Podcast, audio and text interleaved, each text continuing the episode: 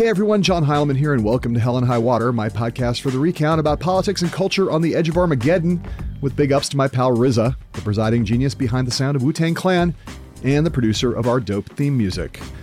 So, Thanksgiving is now in the rearview mirror, and I hope that you, like me, were able to do two important things over the holiday. One, avoid getting COVID from your fucked up red state relatives, and B, got to spend the holiday kind of blissed out on tryptophan and mulled wine and some of that high end indica, you know, the grape ape or the nine pound hammer or the kosher kush, you know, whatever you like. But now, if you're like me also, you have come to and realized that you are staring down the barrel of the holidays. And, you know, it's a time of both anxiety and anticipation. You got to give a bunch of gifts. You're going to get a bunch of gifts. And again, if you're like me, you want to do well on both. You want to get some good stuff and you want to give some good stuff, right?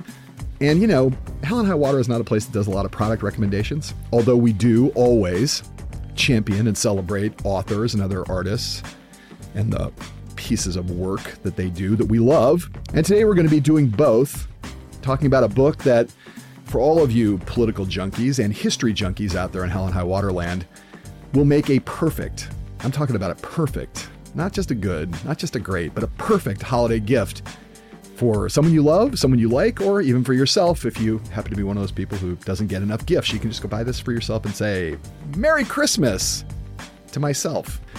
The book is called First Friends The Powerful, Unsung, and Unelected People Who Shaped Our Presidents, and its author is here with us today, an old friend and fantastic guy who you probably have never heard of, but you're going to love listening to. That would be Gary Ginsberg. The State of the Union is right now in chaos. I mean, let's face it, inflation is rampant, our parties are dysfunctional, but we are a great country and we will survive. Gary Ginsberg is, as I suggested, not a well known author.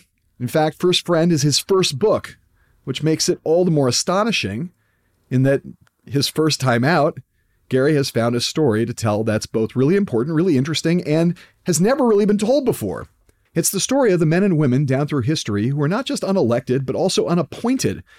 Not talking about White House chiefs of staff or cabinet secretaries or other powerful staffers. We're talking about people who, by virtue of their personal connections with presidents from Thomas Jefferson to James Madison to FDR to Harry Truman to Richard Nixon to Bill Clinton, have had a profound role in influencing both the presidents and the presidencies of those men. Gary Ginsberg is, in a way, the perfect person to tell this story. Although he's never been a first friend to a president, he has been a senior advisor, a counselor, a consigliere, a close, close friend to a lot of extremely powerful and prominent people in both politics and media over the past three decades. You could say some of the most powerful and prominent people in politics and media over the past three decades an extremely ideologically diverse and eclectic and divergent range of individuals in terms of their views and their beliefs and their politics. I mean, this is quite a list, right? Gary Ginsberg has worked for Bill Clinton, John F. Kennedy Jr., Rupert Murdoch, former Time Warner CEO Jeff Bewkes, and one of the richest men on the planet, Mike Bloomberg. So yeah, Gary has has managed to be in the room where it happens with all of those men and whether you consider that to be a Mount Rushmore of American leadership or a rogues gallery of plutocrats and poobahs, it is, to be sure, a really, really fascinating resume and a colorful one. And it gives Gary a rich trove of tales to tell and tea to spill, a surprising amount of which he does right here on this podcast. So, my advice to you is to put up your feet, make yourself a turkey sandwich, pour yourself a cold one, and or load up another bowl of that kind bud, and treat yourself to the pleasures of Gary Ginsberg, a guy who, through careful historical research and more present day personal experience, knows exactly what it's like to be in one of those rooms where it happens, and how presidents and corporate potentates alike rely on unseen and unknown, but extremely important primo pals to help them navigate the rapids they inevitably confront when they're hit with their share of hell and high water.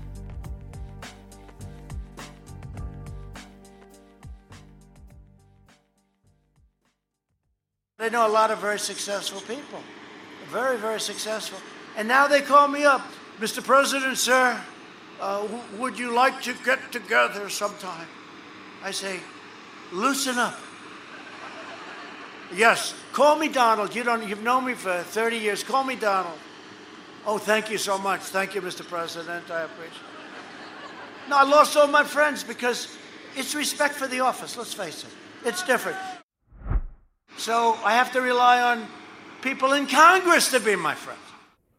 I don't really like ever, except when absolutely necessary, playing Donald Trump sound on this program. But because that sound, my friend Gary Ginsberg, welcome to, to Hell and High Water. Thank you. Because that sound illustrates a central theme of your powerhouse blockbuster best-selling book, a book that, although it came out a while ago, I couldn't recommend it more for the holidays ahead. Thank you, John. It's a splendid Hanukkah gift, a Christmas gift. Any holiday you celebrate, this book is perfect. The book is called First Friends, the powerful, unsung, and unelected people who have shaped our presidents. And so, like, that's there's Donald Trump complaining about the fact that I'm president now and I don't have any friends. Well, no, he actually said I lost all my friends. Right, right. Yeah, even worse. Which I think is a gross exaggeration because I'm not clear that he had any friends or has any friends. right. Yeah. You and I talked about this book as you were getting ready to write it and then writing it. And then I've heard you talk about it in the media sense, like this Trump friendlessness thing, which we'll come back to later on. But it's sort of like was one of the things that got you interested in writing the book, right? It was. Yeah. I mean, I, I came up with this idea in 2018 and an impetus for writing it was the recognition that Donald Trump did not have anybody around him who could provide that kind of blunt truth or that respite that I think every president needs. And in 2018, you know, he was already floundering. And if Rudy Giuliani was his best friend, as many in the media speculated, then God help the country, God help Donald Trump. I think you're right. Trump is so transactional that, like, the way you and I and other humans understand friendship is just not really a thing that calculates for him. I mean, Trump was meaner to Rudy in private than anybody would ever be to their worst enemy. Yeah, exactly. He just mocked him constantly and was brutal with him all the time. And yet here he was, like maybe his best friend. You're like, seriously, if that's your best friend. Yeah. You know, I think it's not even, it's not even got to help him so much as it is like you don't really understand the nature of what a friend is. Well, I don't think Donald Trump was capable of having a friend because think about it in your life or your listeners' lives. To be a friend, you have to give something of yourself. You have to show compassion. You have to show empathy. You have to show curiosity. You have to care about the other person Yeah. and extend yourself. And Donald Trump, being the ultimate narcissist, I don't think was capable of actually giving of himself to actually enable a genuine friendship. Yeah, I think that all that sounds right. And again, I want to come back a little later to the consequences of that because you just raised two things, which we'll talk about now in some detail. You know, what is this role of first friend as you define it? In some sense, it's like what we all think of as a friend. And you used two things there. You said blunt truth and respite. I mean, I want you to say more about both those things, but it's also different, right? Because being the first friend to a president of the United States is a different quality of friendship than Sure. the friendship you and I have, Sure. for instance, Sure. or the friendship that we have with our best friends. Right. But you remember that in eight of my nine stories, the friendship begins long before one of the friends becomes president. Right. So it really is no different in terms of what brought these two people together than what brought you together with your friends, John, or what brought me together with my friends. You know, it's mm-hmm. shared interests, it's shared values, it's being able to relax with that friend, but also have that friend tell you when you need to hear that hard truth. And so when I was looking for friendships, I was looking ideally for a friendship that incorporated both of those aspects, that respite and that hard truth that I think our friends can often provide to us that others won't. But Trump is actually making a good point. In I just I can't believe those words just came out of my mouth. I just like wash your mouth out with soap, motherfucker. I mean, there is something though that like I, you and I have seen this before, which is a lot of presidents, their friendships change. They have long friendships, but then they become president, and their friends who once told them blunt truths are like a little bit more reluctant to tell him the blunt truth now that they're the most powerful man on the planet. And then they have to call them Mr. President, or they feel like they have to call them Mr. President in the Oval Office. It changes things, right? When you become president, even for people who've been friends for 20 years, they're like a little freaked out that their friend is sitting behind that fucking desk. Well, I'm not sure that's true. I, I mean, the, the kind of the conceit of the book was that the friendship doesn't change because the friendship is so deep and so durable. Right. and that you've created a certain dynamic with your best friend over decades. Right. And so the idea of the book is that the friendship doesn't materially or characteristically change once the president is in office. And you know, one of the examples I use is Eddie Jacobson just barging into the Oval Office and just speaking to Harry Truman, just like he spoke to him in the haberdashery in Kansas City in 1920. Or David Ormsby Gore, you know, who started arguing with Kennedy about the nature of leadership in London in 1938, having that same kind of conversation, that same kind of open, candid, frank conversation in the White House as mm-hmm. Soviet missiles are being put into Cuba. So the idea is that these friendships form in early life yeah. and then carry you through no matter how high one friend or both friends end up ascending you and I actually, I don't think are saying different things. I think here's what I, where I think we'll find common ground on this. This is a very distinct category for you, right? First friend is like the best friend of the president. Yes. And the friends that I was referring to a second ago is a lot of the other ones. Sure, the peripheral. But again, even some pretty good friends where it changes and you're kind of signaling out the one. That's what makes this special. Yeah. What makes this special is that this is the one that they have that doesn't change. Right. This is the one that, that endures in all of its qualities. While many of the other friendships change, this one is the one that's like, oh, we're still the same relationship yeah. that we always had. Because if it does change, John, then it kind of undermines the concept of why a first friend is so important and why I thought it was an interesting new lens onto the presidency. Right. Because if it changes, and you can't speak that blunt truth, if you're in awe of the man suddenly and the office he occupies, then you know, the, just the nature of the friendship will change. Right. You won't have that ease that you need, that comfort level that you need to be able to provide the respite and the blunt truth that I talk about. So here's the question I wanted to ask you about your time, you know, relatively, as a relatively young man, has gone to law school, been a lawyer for a little bit, but you end up in the Clinton White House in the first term and you have an experience in the context of the vetting process actually prior to Clinton becoming president on the Clinton campaign in 92. Right. You have this experience where this kind of concept of the importance of friendship at the highest level gets introduced to you. I want you to tell that story because I think it's illuminating. And I know it also was another one of the formative things that made you first start thinking about this whole thing. Yeah, it was. So in April of 1992, Bill Clinton had just won the New York primary.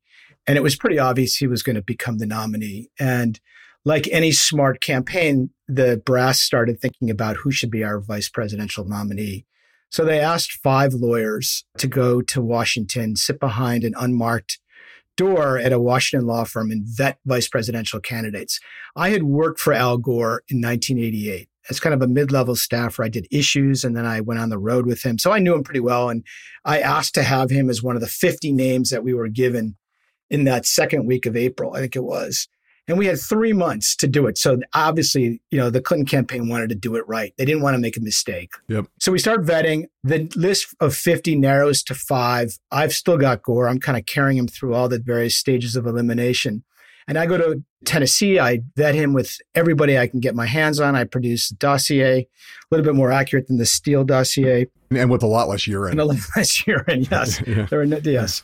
And um, and so the decision is made that Al is going to be one of the five interviews that Clinton is going to do to choose one. But smartly, they decided that rather than a 29 year old former staffer to do that final interview, they needed somebody with a little bit more gravitas. So they brought in Harry McPherson, who was Lyndon Johnson's speechwriter and counsel, you know, in his 70s, didn't need or want anything from the process.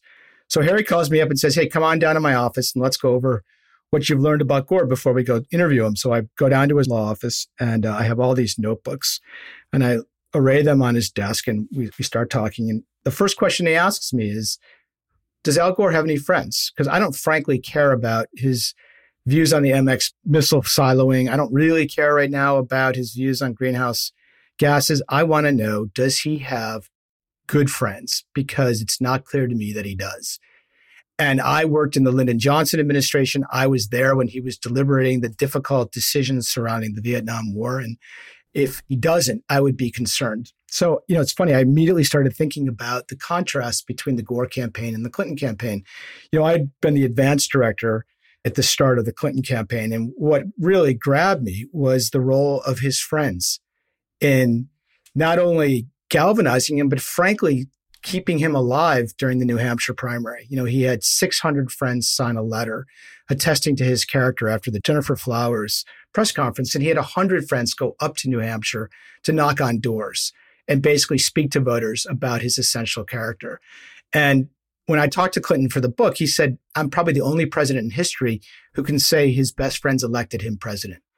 So contrast that then with my experience in 1988, where Gore did not have that gaggle of friends going from state to state with him. He didn't have a lot of friends that he was calling in his downtime to kind of get a sense of how's he doing or to give him that respite off the trail. And so I answer the question to Harry by saying he's got two really good friends in Congress and his brother in law, and that's pretty much it. And he said, Well, if that's the case, I'm going to probe this because this is really troubling to me. So we go to the interview, we sit down, and his first question to Gore is, Senator, who are your friends? And Gore was like, What? What are you asking, Harry? And he says, Senator, it's a simple question. Who are your friends? Just as I had predicted, he said, Norm Dicks from Washington State, Tom Downey. Downey from New York. He said, Anybody else? He said, Yeah, my brother in law, Frank Hunger. Said, Anybody else? Anybody from anybody from Harvard? Anybody from Carthage? Anybody from Nashville? Anybody from the Army? Anybody from, you know, just your life in Washington? And he said, hmm, No, Dicks, Downey, Frank. So the rest of the interview, obviously, he nails everything. Clearly, he's, you know, has the qualifications, the character to be vice president. But we get back in the car to drive down to his office, and it just was bugging Harry. He said, if the man can't claim one best friend, and I think he was describing best friends as somebody outside of Yeah. Congress or his family, his immediate family, then how's he going to lead a nation? That's what he said to me in the car. And I think he relayed that concern to Christopher. I asked Clinton later, was it a concern to you? And he said, no. You know, I had enough friends for the two of us. That's the key, right? It's hard for people now to remember we're both ancients, right? You know, I've never seen anybody like Clinton. I mean, politicians generally, Gore is such an outlier, right? As someone who really is a solitary figure. And I think Harris wasn't wrong. I think there's something in that about why Al Gore didn't become president of the United States. Yeah. Yeah. You know, his level of human connection was always lacking. But you think about most of the politicians we know who've been successful from Bill Clinton to to I mean, even Obama had a bigger circle of friends than that, although he was relatively solitary. You know, George W. Bush, Trump, you know, not friends, but like just knew a lot of people that worked the phones. You know, like they were all constantly reaching out to people, Right. getting input, getting advice, telling stories, reading the wind and weather. You know, I mean, Bill Clinton had a people back in the day referred to themselves as FOBs. Yeah, right? exactly. Friends of Bill. Right. That was a designation that people understood because there were like 6,000 of them. Yeah, you there know, were, like- right. Well, well, I mean, look at if you read his memoir, My Life, it opens with him listing the five goals he had in life when he left law school, and goal number three was to have good friends. yeah. So this was a lifelong pursuit of his. He was the ultimate networker. But even again, to come back to the distinction, and I want to talk about some of the examples in the book, but let's start with Bill Clinton. Even for Bill Clinton, who had a thousand friends and had the whole Renaissance weekend, again, something people lost to this to memory for most people back in the day when Renaissance weekend at a Hilton Head meant something. Like if you were there, you were in the Right. Clinton circle, right? That was a thing, boy, for eight years. Even he, there was really one person who was really, really his first friend. And you write about him in the book, a guy who passed away not that long ago. And Bill Clinton spoke at his funeral, widely Yeah. broadcast, a very powerful person in the history of American life and certainly in the history of African American life. That was Vernon Jordan. And I want to play a little of Clinton's eulogy for Vernon Jordan, which speaks to the depth of the relationship. Listen to this. God, we were lucky he was here. Lucky he was our friend. Lucky that in this imperfect world, somehow he found us and we found him.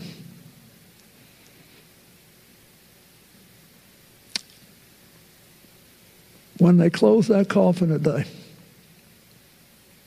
I felt like a part of my heart was going to be pulled out of my body.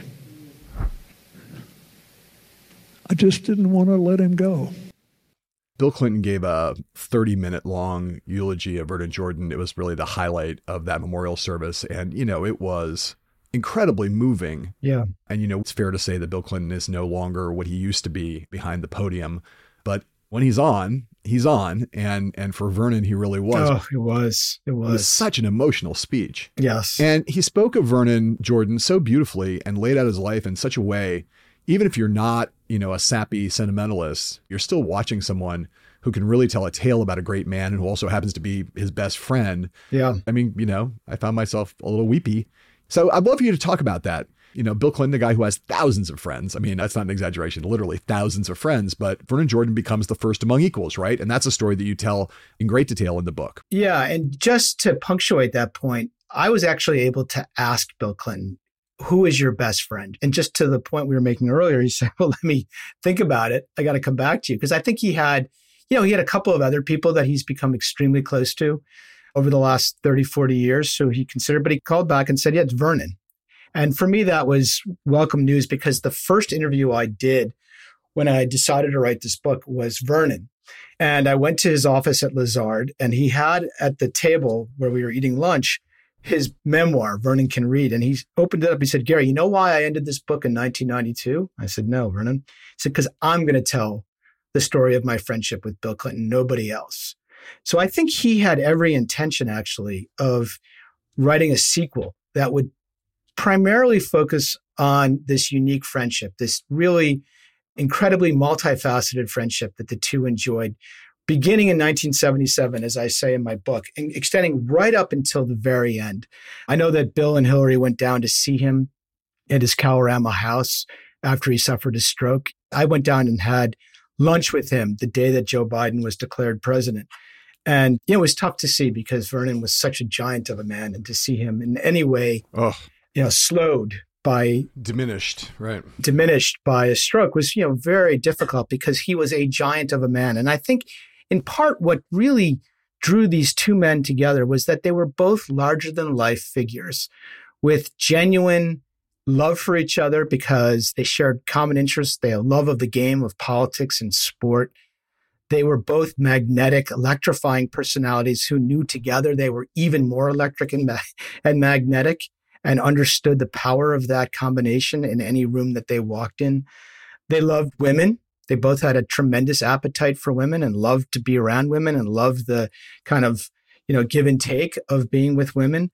Yes, I would say something close to, in both cases, an insatiable appetite for women. And those two guys could be smutty. Yeah, sure. I'm not trying to be prurient about it. I mean, like, there was this whole secret life that Bill Clinton had, you know, and obviously he was not discreet enough about it in some ways. But I think like Vernon also fell into the circle of trust. He did. He did. They both were dogs. And I, I say this not approvingly or, or disapprovingly. I just like, who can you trust? With all your indiscretions. And Clinton thought that he could trust Jordan, and they were ribald with each other. They told a lot of dirty jokes. Exactly. They were ultimate bros in some yeah, ways. Yeah. There was like a lot of things about them that were very similar in that regard. hundred percent. And also, you know, their shared desire to see the betterment of African Americans in their native South. Yes. They both grew up in segregated cities. They both saw the pernicious effects of segregation and they both wanted to improve the lot of Black Americans in every aspect of life. And I think that too was just as bonding yeah. in a way, not certainly socially, like we're talking about in terms of their love of politics, women, and sport.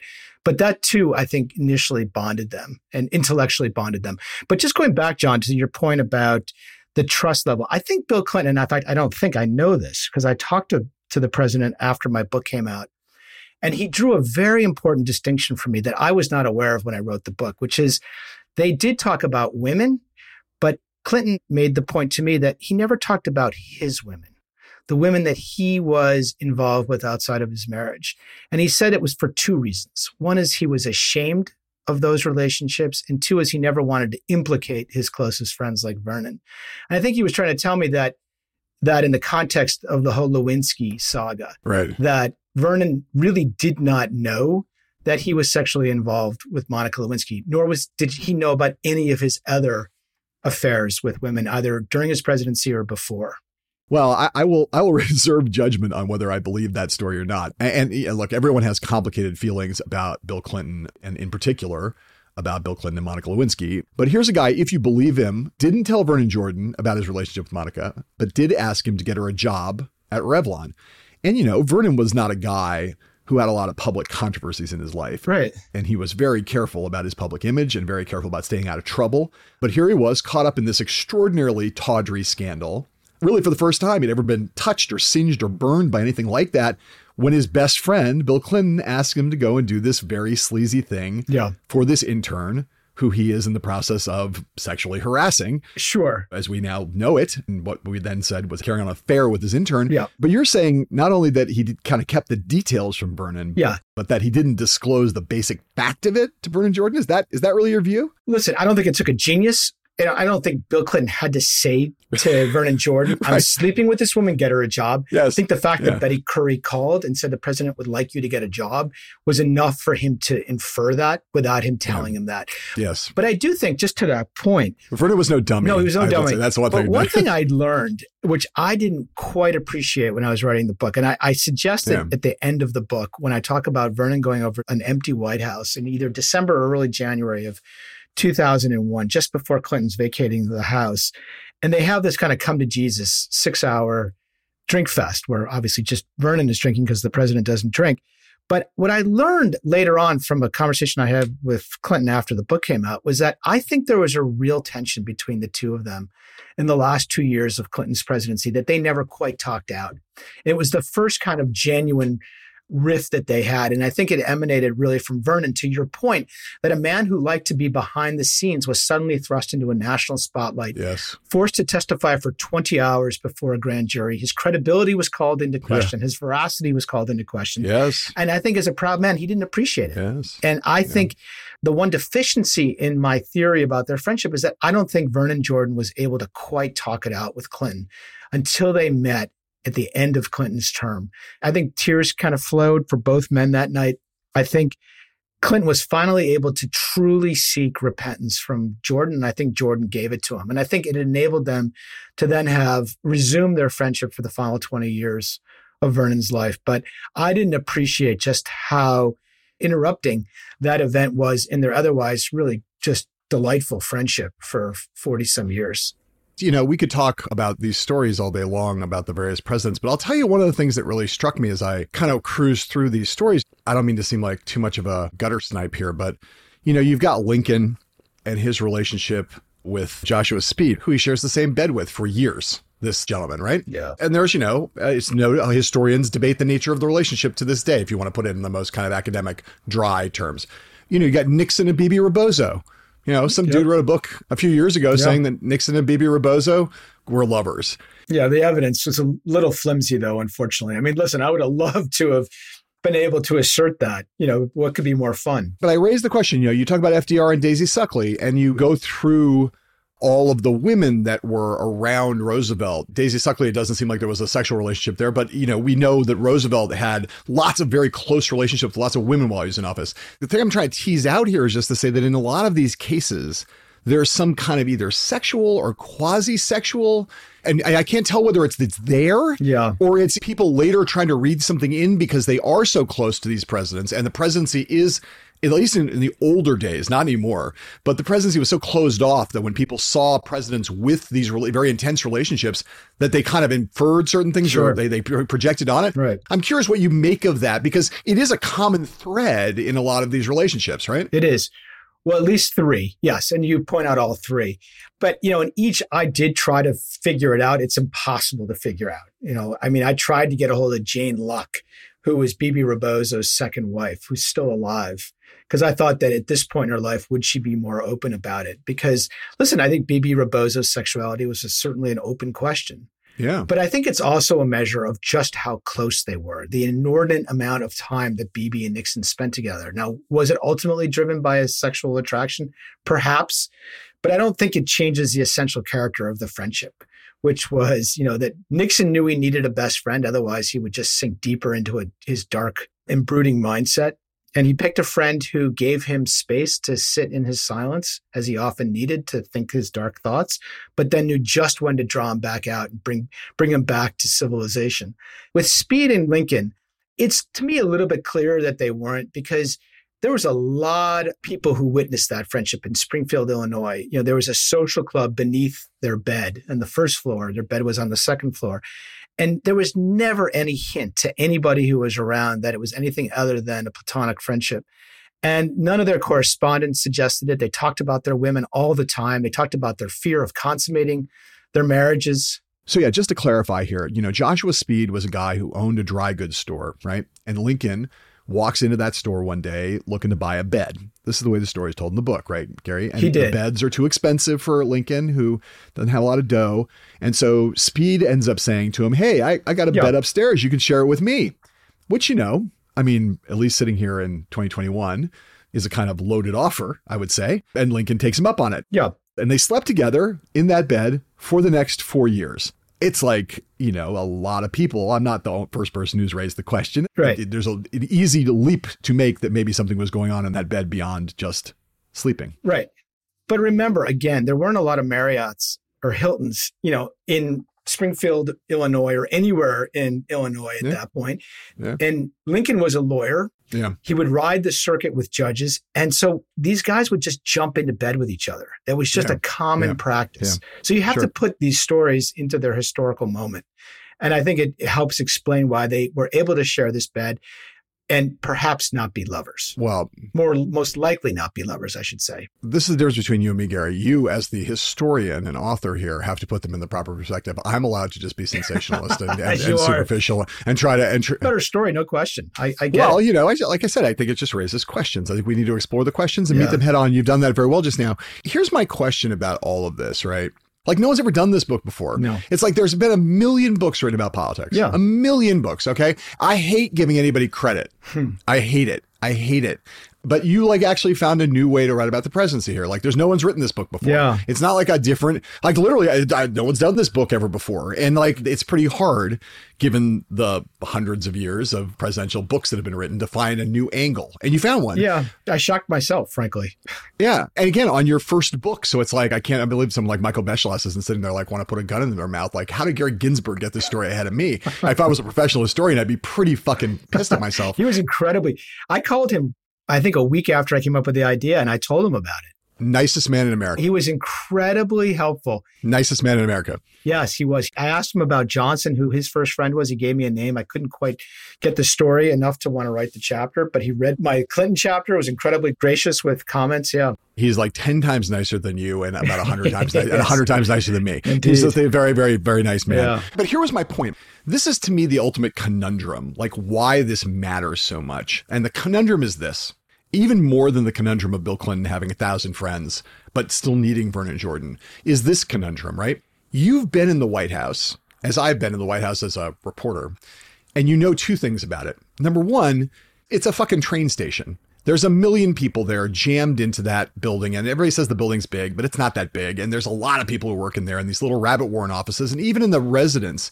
you know, it's a big house by any normal human standards, but it's a lot of activity, you know, and you're the president and you're scheduled every four minutes, like in four minute increments. Right. You're like constantly talking to people. Even if you're an introvert, you're constantly talking to people, right? So you're FaceTime with people. You're interacting all day long. People are on top of you and they want decisions. They want you to shake hands. They want you to take pictures and all of that, right? Mm-hmm. That's the first thing that's true.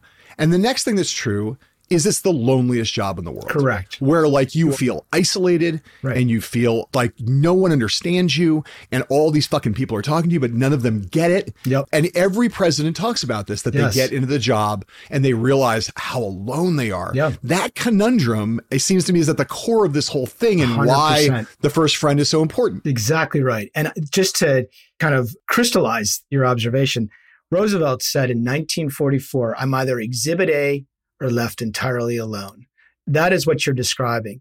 And when they're left entirely alone, more often than not, given most presidents' personalities, that is anathema to their existence to be alone. Yes. Certainly it was for Clinton. It even was for FDR, who ended up being probably the loneliest president despite fighting a depression and a world war. And so they look for that respite. They look for that antidote to loneliness. And that's where the first friend comes in. It's when those cameras turn off, when the applause stops, and when they have to then face their demons by themselves. And they often don't want to. And so who is it that they can call on who will fill that void? Give them the respite they need so that they're recharged to start the next day and start that first of 22 meetings. Who is it in the darkness of the, the middle of the night when they want to pick up the phone who's going to tell them what they need to hear about their conduct, about you know a decision that they have to make that is within the grasp of the friend. And that's why I thought it was an important new lens because these people, as I hopefully showed in the book, play that important role, either on an emotional level or on a substantive level, to help keep the president balanced, happy, functioning, and in a way that most people just have never actually looked at or recognized. And so that was the idea. You know, hopefully I showed it in the nine stories that I wrote about. We're going to talk later in this show about Trump and about Biden because neither of them is covered in the book for different reasons, Yeah. which we'll get to. But before we talk about Joe Biden and whether he has a first friend, and if he has a first friend, who it is, we may have different opinions about this. Oh, that's Um, interesting. and before we talk about Donald Trump and whether or not his lack of ability to have a real friendship was, in fact, a crippling deficit, among many crippling deficits, I would stipulate, uh, we're going to take a break right now and play some ads. And then we're going to talk, before we talk about all that other stuff, we're going to talk about someone who has actually played the role of first friend, someone who's like maybe the ultimate consigliere of all the people that I know, a man who has served as first friend to many powerful people, first friend or at least consigliere, at least kind of the aide de camp to many powerful people. That would be Gary Ginsberg. what, an interesting guy he is. We'll, we'll get to that right after the break here on Hell and High Water.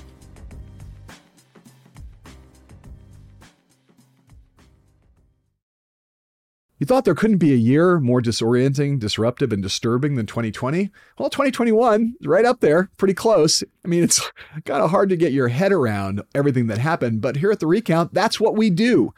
So, John Battelle, my co-founder, partner, and the CEO of the company and I are going to be hosting a live event on Thursday, December 9th at 2:30 p.m. Eastern Time, 11:30 a.m. Pacific Time. Battelle and I will be unpacking the top stories in politics, tech, business, and culture from 2021, from the insurrection to vaccinations, the metaverse to crypto, the culture wars, and more. JB and I recounting 2021. Register for this event at recount.co slash recounting 2021. That's recount.co slash recounting 2021 to watch Battelle and I deliberate, dissect, and discuss the tumultuous year that was.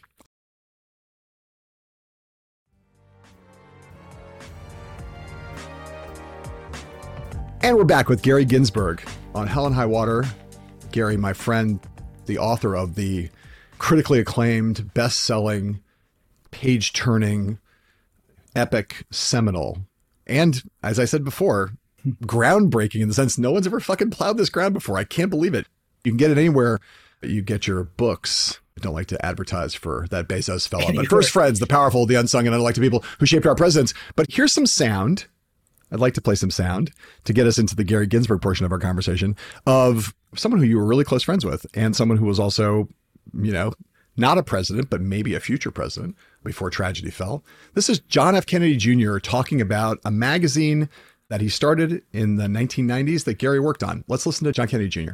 We decided, I mean, actually taking a cue from, from folks like yourself and you around the 1992 election, that, that there was an opportunity here to uh, change the definition of a political magazine. Uh, certainly the way Americans were uh, accessing information about politics and politicians was changing. Uh, candidates were appearing on late night talk shows, on talk radio, on sitcoms, uh, and there was a, a kind of a leveling process. And while the rest of media clearly had caught up with that, we felt that political magazines per se hadn't. So there he is. Yeah. Your friend from Brown University. After you left the Clinton administration, right? You went straight into this. Talk about George, because people don't remember it. Talk about your relationship with John, and they kind of launched you into what became a, a pretty long career in media after you left politics behind. Yeah. The story of George is, again, one of those things lost to most younger people's memories. I have no idea there was even a magazine called George or that John F. Kennedy Jr. ran one. Yeah. And you were there. Yes, I was actually there right at the start because, as John said in the clip, he was fascinated watching the 92 campaign and seeing these personalities emerge from Clinton's staff. I remember when George Stephanopoulos went on the Today Show, John called me afterwards. He's like, wow, this guy's becoming like a celebrity. And I think it reminded him of the stories he heard about his father's campaign in 1960, kind of the celebritification of the Kennedy campaign when it went to LA for the convention and you know Sammy Davis Jr. and Marilyn Monroe and Frank Sinatra and this intersection that developed between politics and popular culture and he saw that same phenomenon at play in the 92 campaign and that's where the idea of George was born he really wanted to do consistent with his own political philosophy a kind of post-partisan magazine magazine that didn't look at politics from the left or the right as every other political magazine did at the time. You know you only had magazines like the nation or the new republic or commentary or the national review. And he wanted to create a magazine in four color that was not political, that looked at politics not from an issue standpoint per se, but from a personality and process point of view that was able to draw in a much wider variety of reader than just your Washington, New York political readers. So we did this magazine called George. It launched in 1995 to incredible fanfare. We printed up 1.2 million copies for our first issue. 1.2, imagine that, right? That's more than primetime TV shows get today. It was also just a sensation. Again, I think it just speaks a little bit to like the combination of his star power and celebrity and this moment when things like that could still have like that this is just a thing that we're beyond now, right? Yeah. The world is just too broken down into little itty bitty pieces for anything to command this kind of attention. That's like a new media product, let alone a, let alone a magazine. Yeah, right. And also, I think the fact that politicians use popular culture now to sell themselves Yes, is not in right. any way novel. You know, Yes. when Bill Clinton went on the Arsenio Hall show and played his saxophone, that was a big moment. You know, people freaked out. Or when he talked about his underwear on MTV. And so, you know, John saw that and recognized that there was a magazine to be had that kind of embellished that in all of its manifestations, whether it was politics and art, politics and fashion, politics and sports, politics and music. And, you know, for a, a period there, it really caught on. And then I think what happened was advertisers couldn't quite categorize it. You know, is it the New Republic or is it Vanity Fair? And at the end of the day, their inability to kind of figure out what it was and who its real core readership was, I think doomed it. And it just kind of ran out of steam on an advertising side. And it was going to close, unfortunately, when John died. I guess my question about this is, and, and this leads to you, just for the hell of it, I want to play this little piece of Gary Ginsberg sound from this time talking about this magazine, just to hear what you sounded like when you were a very young Wow. man. You've done your research, John. That's impressive. Talking about one, yes, I've talking about one issue of the magazine. There was an issue of George that focused right on point here, focused right on the question of politics and the media and the press. They did a special issue on that, and here's Gary describing it. Well, the media obviously is playing a paramount role in the discussion and the pursuance of the American political agenda. And so, as you say, we probe uh, various aspects of the press. We, we, uh, we do a very in depth analysis of Maureen Dowd, who's perhaps the most feared journalist in America today. Uh, a story on Sam Donaldson. Uh, we rate the pundits. Uh, we have a poll by Yankelovich and Associates rating the television anchors. So it's a really comprehensive look at the, at the role of the press and then specific individuals within the press. So, number one, you sound a lot younger there. I do. Number two, use the word pursuance, which I'm pretty sure isn't Who a word. Who uses that word? I, that It's was not. I don't think it's actually. I don't think it actually actually is Yeah. a word. Maureen Dowd, name check there. She's still around and Yes. powerful. Uh, Still Sam feared. Donaldson. No one knows who Sam Donaldson is. Who listens? Yes. No, I don't even think people our age know who Sam Donaldson is anymore. He was a famous uh, reporter Yes. with a hairpiece. Right. And then you wonder why the magazine had trouble uh, being categorized with advertisers. We have a poll by Yankelovich and Associates rating the television anchors. I mean, you guys are spending money commissioning polls on rating the anchors. You wonder why the magazine was a commercial failure. Um, that's a good. We thought we were so clever too when we were doing it. Yeah. I'm sure you did. I'm sure Yeah. you did. It's like like who's better, Fred Barnes or Morton Kondracke? yeah. I think that's when our circulation went from 1.2 down to like 200,000 about that point. Here's my question about this: as you did this magazine, and then from there you move on to two big high-profile media jobs. One working at News Corp for Rupert Murdoch, and then moving on after that to work at Time Warner for Jeffrey Bewkes. I guess my question is just as a human being, right? You know, you grew up in Buffalo, went to law school, worked in the Clinton administration. That was kind of like a path towards politics. And all of a sudden now you're in this other path and you just laid out the fact that politics and media are obviously intersect, right? But you suddenly move into this place where starting with your friend John, Yeah. who was, you know, again, a friend you met in college, but he was still John F. Kennedy Jr. when you met him, you know, you move on and work for Rupert Murdoch. Yeah. You know, these are big people. They're the equivalent of presidents, right? Maybe mm-hmm. more powerful than presidents in the case of Rupert Murdoch. I'm curious what it is about those kinds of people that you gravitated towards. And again, your time in the Clinton White House was not that long, but you were there, right? You worked Al Gore, Bill Clinton, John F. Kennedy Jr., Rupert Murdoch, Jeffrey Bewkes. You know, like you have been the right hand, the hand of the king, whatever you want to call it from Game of Thrones, to a lot of people like that Yeah. in politics and then in media. Talk about like that career arc and what it says about your personality and your and the kind of work you like to do and the kind of people you like to hang out I'm with. not sure it was an intentional career arc. I'm going to go work for powerful people. I started out wanting to be a lawyer and I worked for a very large Wall Street law firm. And it was pure drudgery for me because I spent most of my time in isolation writing briefs. And I was, as I got deeper into it, I was in my fourth year at Simpson Thacher. I realized I'm wasting my skills. What are my skills? I've got good judgment. I've got good EQ. I like to advise. I like to be in the game. I like to be involved in issues that have import with people who have power. And here I am sitting writing affidavits and, and briefs. And so when I got the chance to work on the Clinton campaign, I gave up a very cushy Wall Street legal job and took a salary that was a fifth of what I was making. I then went and worked for a political magazine that was, you know, even I was wearing t-shirts and jeans sitting in a cubicle while my law school classmates were making partner at, you know, major investment banks and law firms. And I think I just knew that ultimately my skill set was much better suited to working around people, using my ability to spot issues and kind of work through issues as well as write a little bit, as well as argue, as well as provide, I thought, wise counsel. You know, I'd read about, I, listen, I, so one of my heroes was Clark Clifford growing up. Yeah. I read, you know, the Holbrooke book about, you know, counselor. And I loved, I, I loved the role of Clark Clifford.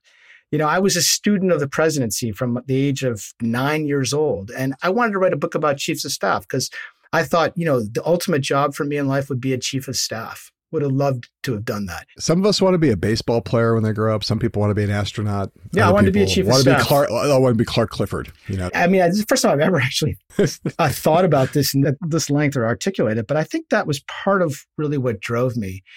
And I got lucky. I mean, pure luck that brought me to Rupert Murdoch, because at the very moment when I wanted to transition into media, he was looking for kind of a right hand person. I will say that I think not to be Dr. Marinus or Dr. Freud here, but I do think that the fact that you had this arc is part of the explanation for why you were able to like, you know, I've complimented you, I think, fairly for coming up with a new way of writing about the presidency. No one's done this kind of book before. You seized on the first friend thing. I think at least part of it has to be rooted in the fact that these were not all first friend roles. You were not Rupert Murdoch's first friend. You were not, you know, but I think the roles that you served in opened your eyes. I cannot yes. help but imagine that they opened your eyes to what powerful people need. 100%. I want to talk a little bit more about the News Corp, Rupert Murdoch of it all here. And you know, you said you got incredibly lucky that when you wanted to get into media, he was looking for the kind of person that you were to come inside. You and I have talked about this over the years, so this is not going to be shocking to you, and because it's your life. You know, there are people who are horrified that you went to work for Murdoch, even back then it was what 1999 you went yeah. to work for Murdoch. 1999 yeah. after after John died, right? So the idea you know, Fox News is really different now than it was then. Like the Fox News of 2021 is not Fox News of 1999. However, Fox News was still like conservative. It was the uh, yeah. the ardently, archly conservative network, and there were a lot of people who were like, "What the fuck are you doing?" Yeah, no, I get it. So, how did you think about that? Not from yeah. the perspective of what Rupert wanted from you, and I know what you will say. Partly is I was going to go there and tell him the truth, but the, still the question is, why? Like, why go work for because, the conservative organ that it was, which was not your politics, not your cause? They were going to spend a lot of time trying to tear down yeah. Democrats, candidates, and presidents who you supported. So why help? A- absolutely fair.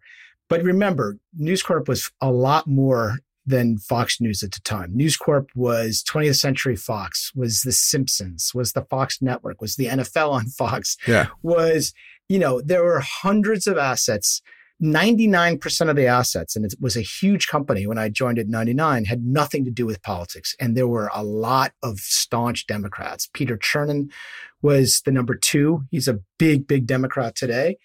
There were dozens of us. I mean, perhaps not in that inner circle. There was me and Chernin, but it was very easy to take that job because a because it was basically an apolitical company, albeit with Fox News. And Fox News, to your point, was just a blip at that point. You know, it was only three years old. It barely had just gotten carriage in New York City. It was really in 2000 with the election and in Florida in November and December where it started to really gain traction. But remember, Bill Clinton ended up spending a lot of time with Rupert Murdoch. Rupert wanted to give Bill Clinton a, a show on Fox at one point. We went up to his office in Harlem in 2002. He came down to News Corp for lunch with us. He toured the New York Post. We ended up endorsing Hillary Clinton for the Senate in 2006 and doing a fundraiser for her. He was going to endorse Barack Obama. I introduced him to Obama in 2008, and I thought he was going to endorse him. So, you know, was I able to influence him? I hope I was. I hope I was able to open up his world and his eyes to politicians other than right wing conservatives. He embraced them. Yeah. We ended up supporting the Clinton Global Initiative. Al Gore came to our yeah. 2006. I mean, so my point is, is that I wasn't slavish to a right wing media company. That was Yeah, not my, yeah. and if that had become my job, I would not have stayed. But I thought that I was having an influence on moderating him politically, socially, temperamentally. And so I don't look back on it and say, no, I was just an enabler of a really demonic right wing media organization. That was not my job. Well, one of the people who agrees with you from beyond the grave, who agrees with you that you were having influence over Rupert Murdoch and trying to, in some- ways, moderating him, was Roger Ailes, who was, it? I think we would, we would agree, Roger demonic. Uh, That's a word that you would apply to, uh, to Roger, right? In retrospect, yes. Yes, 100%. and and you know, in retrospect, for sure. But you know, you were at, at News Corp from 1999 to 2010, and so in that period, as you just said, you know, you have the 2000 election, you have 9/11, you have the Bush administration lying to get us into the war in Iraq. You also have the election of Barack Obama, and in that period. Fox News becomes a way more powerful, Yep. and b way more untethered from journalistic principle. Let's put it that way, and much more not as radical as it is now, but No. becomes much more of a house organ for the conservative movement and for the Republican Party. And Roger, who's driving a lot of that and making a ton of money for Rupert Murdoch in the process, becomes a very, very big figure. Already was a big figure in American media, becomes a very big figure in American media and politics. I want to play just a clip from the the Showtime series from the loudest voice that has Roger interacting with Murdoch toward the end of what would have been the end of your time. Obviously, I- we know this is a docudrama. This is not a documentary, but I want to play it just to hear this interaction between them. I want to ask you not whether the whole series rings true, because I'm pretty sure you're going to say that there are a lot of things in that series that don't ring true, but I want, I'm curious about whether this sounds true. So let's do this thing of Russell Crowe playing Roger Ailes talking to Rupert Murdoch right after Barack Obama gets elected. This guy's not a president. He's a community organizer, which makes him a communist. He has no blood understanding of this country. And that's something Fox was in the middle of exposing before you tied my hands. There is nothing to expose. Besides, I endorsed McCain. Twelve years I've been loyal to you, and I have delivered to you the number one news network in this country. No one else could have done that. And I value your contributions. My contributions, which are roughly around $500 million a year in profit, based off my ideas, my formats, and my editorial decisions. I know you and your wife think I'm some kind of paranoid right-wing nutjob. Roger, from Wendy and I. I'm the But- same paranoid nutjob who is lining your pockets. You should just let me keep doing that. So here's the thing. When I watched this series on a network that I work for at Showtime, it was at that moment that I thought, yeah, really? Yeah. You know, I mean, Rogers, Rogers was a pretty demonic figure. Like, does that really ring true? and I thought for one moment, I thought, no, it doesn't ring true. And then I thought, well, maybe it does ring true. I'll ask Gary. It does. I'll tell you the backstory because it's never really been told in its entirety. But what that refers to is what happened in 2008. So Rupert became utterly enamored of Obama. And Obama, smartly with Axelrod, recognized that if I can get Rupert Murdoch to endorse me, I'll bring in a whole cadre of voters who otherwise would never consider me. So Axelrod started reaching out to me in May of 2008. And we finally scheduled a meeting for June, right after the, I think it was the Oregon primary when he basically locked it up. So we meet at the Waldorf and Axelrod calls me and says, We're coming in tomorrow. Let's let's meet. So I went to see Rupert and I said, Okay, here's the plan. They want to meet you and they want to meet Roger. My suggestion is you meet with Obama alone. We'll put Roger in another room and then we'll bring Roger in at the end. And he said, Great idea. So Rupert and I went and met with Obama. It went swimmingly well. I then went at some point and got Ailes because I think Obama really wanted to confront Ailes about his coverage in the Fox on the network because you know it was the fist pumping, it was Barack Hussein Obama, it was he's a Muslim, you know, it was just really nasty shit. Let's be clear Palling around with terrorists. palling around with terrorists. And Obama had had enough. So he had two goals with this meeting. One was to charm Murdoch, which he was successful at in the first 45 minutes. And then there's the showdown with Ailes. And so Rupert Ailes and I on one end, Obama, Gibbs, and Axelrod on the other side. And they have this kind of no holds barred, just the debate about the nature of our democracy, about the military, about immigration, about, you know, e- every divisive issue that Ailes had been just pounding the shit out of Obama on the air with. And they come to some kind of understanding that Obama will come back on the air, that they'll temper their coverage. And then Murdoch afterwards says, I'm really interested in this guy. I want to have more conversations with him. So set up three Sunday night conversations between Obama and Murdoch in August of 2008. They talked one conversation just about education, another about the environment, the third about the economy. And at the end, I think Murdoch is seriously considering endorsing Barack Obama in 2008. I mean, it's moving in that direction.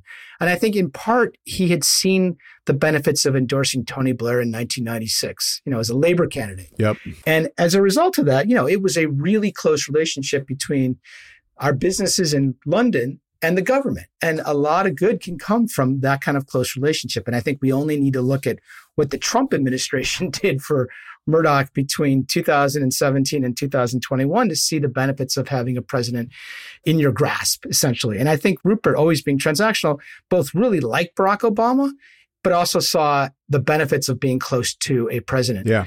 What happened was Ailes really felt like any minute he was going to get that call from me or from Murdoch saying, okay, we're endorsing Obama and you're going to change your coverage.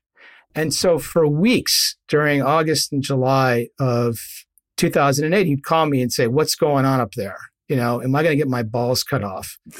And a story about that meeting at the Waldorf between Ailes, Murdoch, and Obama comes out in Vanity Fair. Somebody breached a confidence and wrote it. And Ailes used that as his leverage to march into Murdoch's office.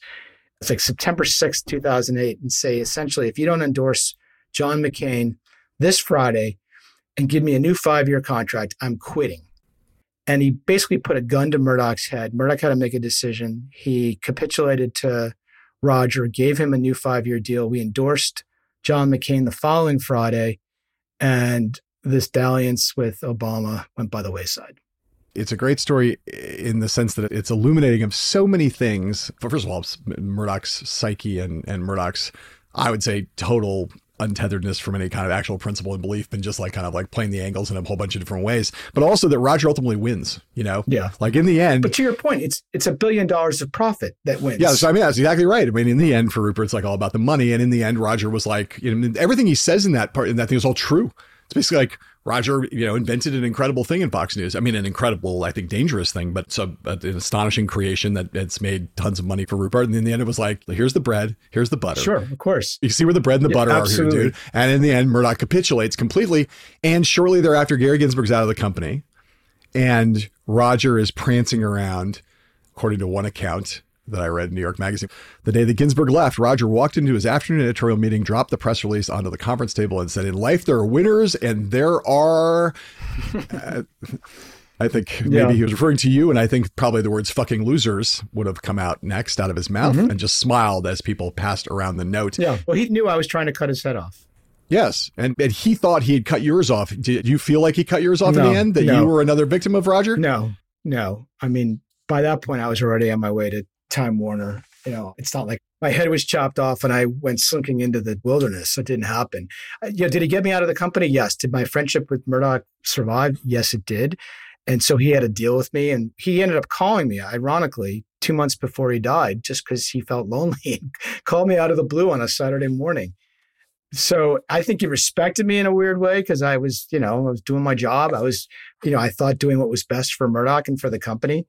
And I think there was a begrudging respect from him. But yeah, was he happy that I was gone from that inner council? Absolutely, because he saw me as a real threat to what he was trying to do at Fox News. I'll ask you one last thing about this and we'll take another break. This is my last Fox News related question, which is, you know, you you leave and have a long run at Time Warner now watching Fox operate and get crazier. Yeah. And get more propagandistic and get all the insanity of Roger's personal stuff related to all of the sexual assault and sexual harassment allegations and watch him destroyed in many ways.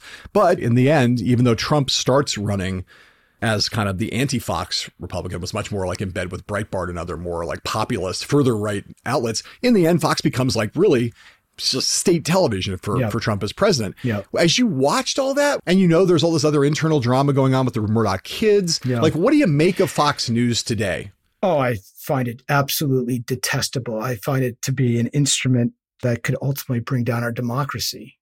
And it is, it's horrifying to think that it, I played a role, you know, albeit from the periphery in any part of its growth because, you know, it's a very different channel than the one that I saw. I mean, as right wing as it was, it wasn't as you know, it's it's basically become anti-democratic the way I'm looking at it right now, and they would have no problem supporting Donald Trump's return and anarchy that would result, and that just horrifies me. And, and I think it it has to horrify Rupert on one level. It has to because I know Rupert; he's a patriot.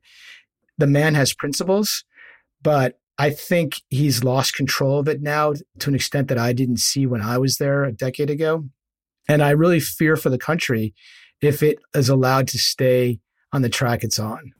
As do I. Do you think there's any hope with the kids that they'll come and, you know, somehow like tether it back to not reality necessarily, but maybe turn it into something less than a giant propaganda spewing, conspiracy theory stoking hate machine? Not with its current leadership. No, I think it's going to stay on that trajectory and perhaps get worse.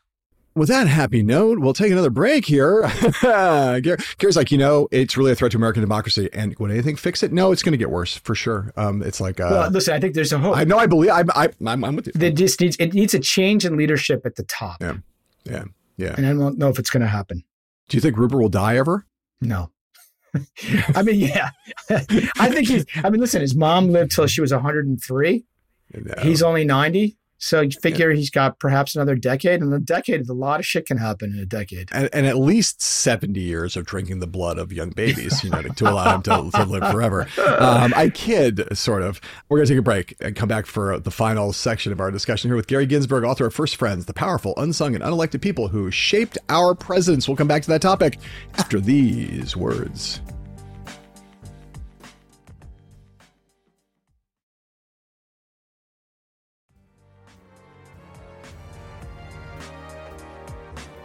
And we're back for part three with Gary Ginsberg. I find this conversation is delightful in every way because Gary's like disclosing things that he hasn't really talked about. Yeah, before. I'm not like, sure really, what the fuck I just did by telling you that yeah, story. yeah, man, I think that's pretty good. but part of it is just just going back. I not only mean to sound defensive, but you know, Rupert was not a, he's not really an ideologue. That's what's so interesting. It's not like he likes it's, Donald Trump. We're going to come to Trump in a second. So let's just focus on the current day. And as I said before, I was going to come back and we're going to talk about Joe Biden and Donald Trump, but I want to start first and talk about Joe Biden and play a little bit of sound here of someone who, in my opinion, is really Joe Biden's first friend, Valerie Biden Owens, Joe's sister. My brother understands the enormity of the job and the, the serious responsibility that comes with this.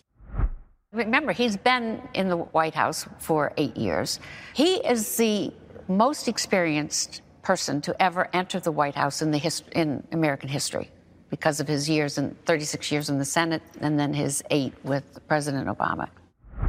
My advice to him in the campaign, and this may sound simplistic, is just be Joe. Listen up to what everyone has to say and look for the truth. So, my experience, Gary, having known the 46th president for a pretty long time, is that there's a triumvirate. And, you know, one is his wife, Dr. Jill the first lady. The other is Val, who ran every campaign he's ever run up until the last one, up until 2020, was right. the campaign manager, at least ostensibly the campaign manager. Sometimes a little bit more of a figurehead, but still was very intimately involved in every run, the first two presidential runs, the failed ones, and all the Senate runs.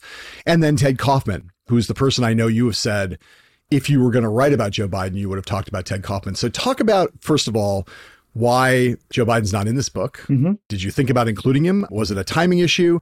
And and then what you think you know on the basis of research, yeah. you know, our friends in politics, et cetera, yeah. about who would be this part, whether you think I'm right about Valerie, I think you think it's Ted Kaufman, but we'll talk about it. No, I, I don't disagree that Valerie is probably his closest friend, but I excluded close family from my definition of friends as I did staff. So, using my definition, I don't think there's any question but that Ted Kaufman is his closest friend. And I asked probably 15 people in and around the Biden orbit, and everybody said it's Ted Kaufman. So I called Ted Kaufman. I wasn't able, just to your question, why didn't I put him in the book? I had to close my book in January of 2021. So it was just when Biden was taking office, and I was already well over the page limit my publisher wanted. So I figured, you know, if I do a paperback, I'd love to do a chapter on Biden and his first friend. And I think it is Ted Kaufman. I spoke to him. I've probably spoken to him for maybe five hours on the phone now over the last few months. He is a delightful man. He was his chief of staff for 22 years when the average length of a chief of staff is three and a half years today. But, you know, they not only worked together, but they rode the yeah, train together. Right. You know, they became really close friends in addition to working with each other. You know, in 2015, when Biden is facing the death of Beau, he asks Ted Kaufman to take a 120 day special governmental employee designation, unpaid, and come down to Washington to just be with him as he goes through that horrific experience of burying his son. And Ted was just there, just sitting in an office. Whenever Joe wanted to come over and see consolation or solace, there was Ted, you know, as a friend with the comforting shoulder. And I just think it's an incredibly deep, close friendship that, you know, has got a lot of dimensions to it that I'd love to write about someday. Well, and I'll say, you know, on the other side of that, right, as people remember, you know, after Beau died, in May of 2015, there was a sudden question about whether Biden would make a late entry into the Democratic race. Got a lot of attention, and he spent that summer in mourning and also kind of testing the waters and trying to figure out whether he might get in late. Was Hillary weak enough to challenge? And Ted Kaufman was in the center of that discussion along with Valerie right. about the question of is there enough time? Can you get your shit together? Are you emotionally competent to do this? I mean, these were conversations that were taking place on the level of both the logistics of can we mount a campaign? Can we raise the money? All that stuff, but really much more at the center of are you going to be emotionally, psychologically, right. spiritually prepared for this so close after the loss of the son who you worshipped. Exactly. You know, not, not just a exactly. son, but someone right. who you worshipped right. in the way that he worshipped Beau. There was a very close counsel for that conversation. Yes. Not very many people involved in it. And Ted was one of those people along with Val. Exactly right. Same with 1988. I mean, when he was trying to decide whether to stay in that race, the yeah. last person whose advice he sought in that war council was Ted's. And when Ted said, yeah. get out, the decision was then made. Yeah, I think it's an interesting thing. Well, you know, Ted Kaufman ends up running the transition for for Biden, right? Yeah. So he's very involved at this point. Now he's not involved actively. He's not involved officially in the Council of the White House, but I, I don't doubt they speak frequently. They speak all the time. Yeah. As you think about having looked at a lot of presidents, and you think about, I mean, in some ways, a book about first friends is really a book about the emotional psychological like stability and health of a president, right? That's really what this is about in some level, at the deeper level. 100% is how do they keep their bearings? How do they not lose their minds? How do they hold up under the pressure and the loneliness and all that stuff? Exactly. How do you think Biden's doing on that front from a distance and from conversations? Yeah. Do you look at Biden and think he seems like he's doing, you know, okay? Things are like on track for him, or does he seem like a little? I mean, this guy who has like incredible experience. He's spent eight years in the White House as vice president. But I wonder, what does he seem adrift to you, yeah, or does he I, seem well grounded? It's a hard question for me to answer. I'm not a psychologist. I haven't really studied it, John. I'd love to opine on this issue and yeah. give you my perspective. I just don't know, to be honest with you. I know Ted spent four days at the White House when Jill left to keep him company. I know they speak on the phone all the time. I mean, it's interesting that Ted said to me, I don't feel qualified to give actual substantive judgment on any issue today because they're so complex. And if I'm not sitting in that West Wing or in the executive office building, I don't feel qualified when people, either whether it's the president or the chief of staff or a domestic policy advisor calling for my advice, I don't feel qualified to give that advice. I think what he does, to your point, is he provides that emotional comfort. And I know that first trip that Jill Biden took away from the White House, Biden called him up and said, I need you to come on down and just spend three days with me at the White House. And he did. He went to all the meetings except for the intelligence briefing and was just a constant companion to him. You know, he was the guy when when he was left alone. And I think he plays that really important role. Are there others? And does Biden feel that ballast that he needs? I just don't know it feels to me like Biden has, you know, I don't think anybody would say the presidency is going perfectly. But what doesn't seem to be the case so far is that this is like a White House consumed in kind of drama. I mean, look, some of the conniptions that were true in the Clinton administration, there was just a lot of like that kind of constant drama and churn. And certainly in the Trump administration where it was chaos. And that brings us kind of to Trump. That's not, chaos is not Joe Biden's problem right now, no, right? No, I don't think so. I said I wanted to close this loop, and I do, you know, is to come back to Trump, right? So you, you know, you knew Jared and Ivanka like a lot of us did in some way. You went down to the White House in 2017 and met with Jared and, and heard his, at minimum, heard his complaints about CNN. I did. Talk about why you think in the end, we, we discussed earlier that Trump doesn't have real friends. Talk about what we saw in four years and what you know hmm, from your various sources about the ways in which you think it was actually debilitating to Trump as president to not have a first friend or a real circle of friends who he really trusted and played the role that you sketch out in the book. Yeah. Well, somebody described how Trump likes to relax, and that is to go up to Camp David with friends and family. You know, just a traditional way that presidents would relax gain a little bit of recreation and respite, et cetera. And what somebody told me was that he would go up to Camp David, he would closet himself in a cabin and spend most of every day he was up there just calling around to supporters, asking the simple question, How am I doing? And that was his way of interacting with family and friends, with gaining respite, with relaxing. And so I think it speaks a lot about the kind of emotional being he was, which is he didn't need the kind of company of others to recharge, to hear other perspectives from people he felt very close to. He just wanted affirmation. And he could get affirmation from virtually anybody, so long as he was hearing that he was doing a good job. And I think that that just reflects such a deficiency in one's emotional makeup that to gain that respite that every president needs, he just needs to be patted on the back, you know, like a little kid and said, You're doing a good job, Johnny. And so, how does that play out in his presidency? Well, I think, you know, in those last two months, when a first friend could have walked in there and said, Donald, you've got to leave this office with some modicum of dignity, and you're not. Get off the big lie, do what you know is right, leave with grace and dignity. Nobody walked in there and said that to him. You know, I think that those who could have just saw what a shit show it was and stayed away. And those who thought they were his close friends just enabled it to the worst degree, whether it was Rudy or Dan Scavino, his social media guy. You know, the people that he spent the most amount of time with, none of them could play that role of first friend and get him out of the morass that he was in at the end. Well, I think that kind of raises the question. You know, one of the things about a book like yours is that it's sort of comforting in some ways. I think for those of us who've been around presidents for any part of our career, you know, we have a relatively complicated, variegated view of those people, right? I always say that, you know, the ones who are the great ones, the ones who get all the way, you know, whether it's Barack Obama or George W. Bush or Bill Clinton or, you know, you name Ronald Reagan, they're all like some mix of idealistic and selfish and narcissistic and egomaniacal, but also really insecure. They like are they're needy, but they're also really confident. It's like they're all these complicated figures yeah. who have all of that. They all contain multitudes, right? Yep. So we watch them all, and then they get to the White House and they encounter this. There's this continuity that you lay out in the book, where it's like the ones who are successful find a way to have these first friends, and it's there's a certain kind of like normalcy to all of that, and you don't think like somehow that like all of those things have been true of all of them to one degree or another, and then Trump comes along and he's such an outlier in so many ways, it kind of tests your belief in like you've got kind of find yourself like how could somebody like that get elected? Yeah how could someone like that govern?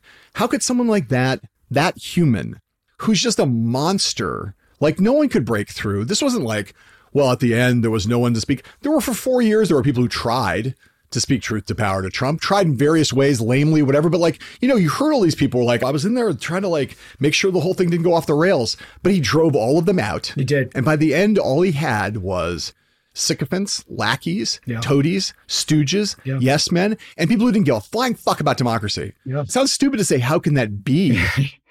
but it, it's sort of like, yeah. It does make you wonder whether a lot of your assumptions about what it takes yeah. to be president are maybe all just bullshit because that guy, I mean, he did do it in some way well, for four years. The more curious question is how could it be again? That's yes. that's what I find so troubling that after witnessing the destruction over the last four years. How could a party still contemplate, not just contemplate, but welcome the idea of doing it all over again? That's the part that I find just impossible to understand. What does Jared say? I have no idea. I have not spoken to him. That's not a question I have I would pose to him. My yeah, guess is no. though he's you know a little bit more reasonable than his father-in-law, but who knows? He's, he's, he's, yeah, I mean, I heard there was some story like not that long about a Jared and Ivanka trying to distance themselves from her father. I'm like, good fucking luck with that, guys. Yeah, well, they certainly did at with, the end, right? No question. Yeah, it's like, well, we can. There's no doubt we can probably wash the stain out of our clothes if we have the right kind of yeah. detergent. It'll be fine, no problem. It's like, guys, you're soaked in blood. That's never coming out. Yeah, never coming out. That's tough one. Not if there's any justice in the world. Gary, John, I've often said that you're a great American and sometimes and sometimes I've even meant it. But never today, to me, today, never told me that. But uh, thank you for saying that. I'm touched by that, John. I don't think your ego needs any further inflation, but I will say on this day you've been a great guest. Oh, well, thank at you. And High Water. Thank you. I've enjoyed it a lot. As Howard Stern would say, you've said it all. and some of it will probably get you in trouble with certain people, which I'm hopeful. You know, I'm hopeful we come some kind of a tabloid feeding frenzy. Gary Ginsberg, the author of the must read. If you're a fan of the presidency and you're thinking about what should I read over this quiet holiday period into the new year, there's nothing better. Really, I mean, oh. there's nothing better. Thank you, the John. first friends, the powerful, unsung, and unelected people who shaped our presidents. And we're looking forward to the next book by Gary Ginsberg, the autobiography of Gary Ginsberg. Oh, God help me.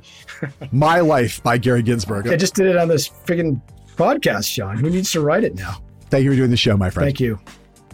Hell and High Water is a podcast from The Recount. Thanks again to Gary Ginsberg for being with us today. If you like this episode, please subscribe to Hell and High Water and share us and rate us and review us on whatever app you happen to use to bask in the splendor of the podcast universe. I am your host and the executive editor of The Recount, John Heilemann.